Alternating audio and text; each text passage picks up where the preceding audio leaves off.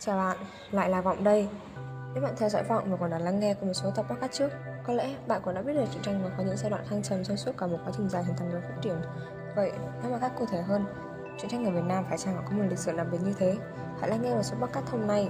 để cùng Vọng khám phá về lịch sử truyện tranh ở Việt Nam nhé.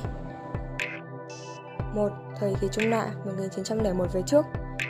Truyện tranh Việt Nam đã xuất hiện từ thời rất lâu về trước, nhưng dấu vết về thể loại này vẫn đã được tìm thấy sớm nhất ở thời Trung Đại với các loại hình sáng tác và ấn lót,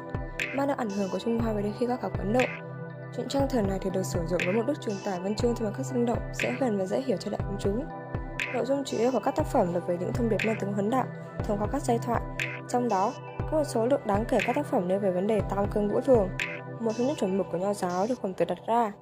Chúng được trình bày dung dị và sinh động để nữ lưu ít học có thể dễ dàng tiếp thụ. Chính bởi vì vậy, một truyện tranh ở Việt Nam khi được hình dung là luân lý giáo khoa thư giản hóa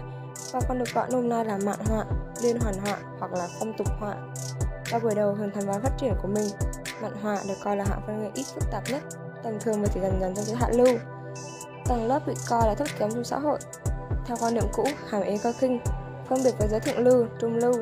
mãi cho đến thế kỷ thứ 18 khi mà kỹ nghệ ấn lót được nổ rộ thì mạn họa mới có một bước tiến mới chiếm vai trò thống lĩnh trong việc phổ thông hóa dòng văn chương diễm tình Chỉ quá dòng văn chương bị Triều đường đã sức ngăn cấm và lịch và hạn dâm thư 2. Thời Pháp thuộc 1902 đến 1953 Sau khi Liên bang Đông Dương thành lập, hiện tượng sách báo in nhiều tới mức bão hòa đã phát sinh ra tình trạng hòa bình kéo dài cùng với sự bảo trợ văn hóa tích cực của giới chức.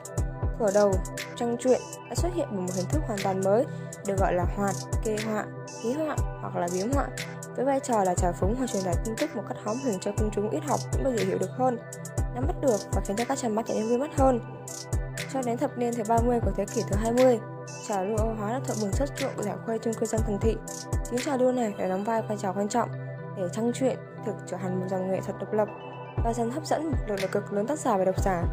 Phải nói rằng, truyện tranh Việt Nam thời này còn đã có những thành tựu vô cùng rực rỡ vì đã có một vài họa sĩ mở trường làm tác phẩm của mình và đem những tác phẩm ấy tiến xa ra thị trường ngoại quốc.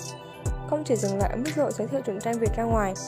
mà có một số tác phẩm như bộ ba, băng bặn, xã sệ, lý thuyết của tần báo phong hóa và ngày nay hô hoán phong vũ chữ trên các mặt báo đương thời khắp tam kỳ đã đạt được một hành công vang dội được ngay cả ngài toàn quyền đương nhiệm gợi khen ngoài ra còn có tuần báo việt được nổi tiếng với những trang biếu ngoại nhằm giới báo chí và vệ sĩ an nam nhằm vào giới báo chí và văn sĩ an nam thậm chí không từ chính phủ bảo hộ và ngà toàn quyền những tác phẩm thời này được in vào cả giấy trắng đen và máu nữa tuy nhiên in màu chưa được phổ biến Nên thất trang chuyện này được gọi nôm na là chuyện bằng tranh. Trong Thế chiến thứ hai, truyện tranh là một công cụ đắc lực khi xuất hiện hình thức mạnh họa tuyên truyền chính trị của chính phủ Vichy, quân khỏi Nhật và các chiến đảng bản xứ. Sau Thế chiến, những người Pháp giảm bớt ảnh hưởng thì một thời gian ngắn diễn ra xu hướng kêu gọi hoàng kháng Pháp và chấn hương quốc học bằng mạn họa từ cơ quan tuyên truyền của các tổ chức chính trị tôn giáo. Bước sang đầu thập niên 1950, tại các thành thị rầm rộ trào lưu quốc tế hóa và xuất bản, đặc biệt là tại Hà Nội và Sài Gòn. Mầm mống của dòng truyện phóng tác những tiểu thuyết của điển hoặc là văn chương kỵ sĩ với mục đích lãng mạn hóa thị hiếp của công chúng đã xuất hiện. Bên cạnh đó ít nổi tiếng hơn của các dòng tranh hướng tích và giáo phấn thân nữ như đồng mà một tí ở các xứ đạo Hải Phòng, Nam Định, Huế, Biên Hòa, Vĩnh Long. Sự kết hợp mới mẻ giữa văn chương và hội họa nên gây nổi trào lưu độc đáo vô cùng khởi sắc mà hiệu quả đến từ chúng là hết sức lớn lao. Có nhiều bài báo đường thời thể hiện hiện tượng mù chữ và liên quan công cộng ngày giảm rõ rệt. Vậy là hôm nay Vọng đã giới thiệu đến cho các bạn lịch sử của truyện tranh Việt Nam qua hai giai đoạn là trung đại và pháp thuộc. Vậy về sau, truyện tranh đã phát triển như thế nào? Xin mời các bạn đón xem số podcast tiếp theo được phát sóng hàng tuần của Vọng. Cảm ơn các bạn đã lắng nghe. Còn bây giờ thì xin chào và hẹn gặp lại.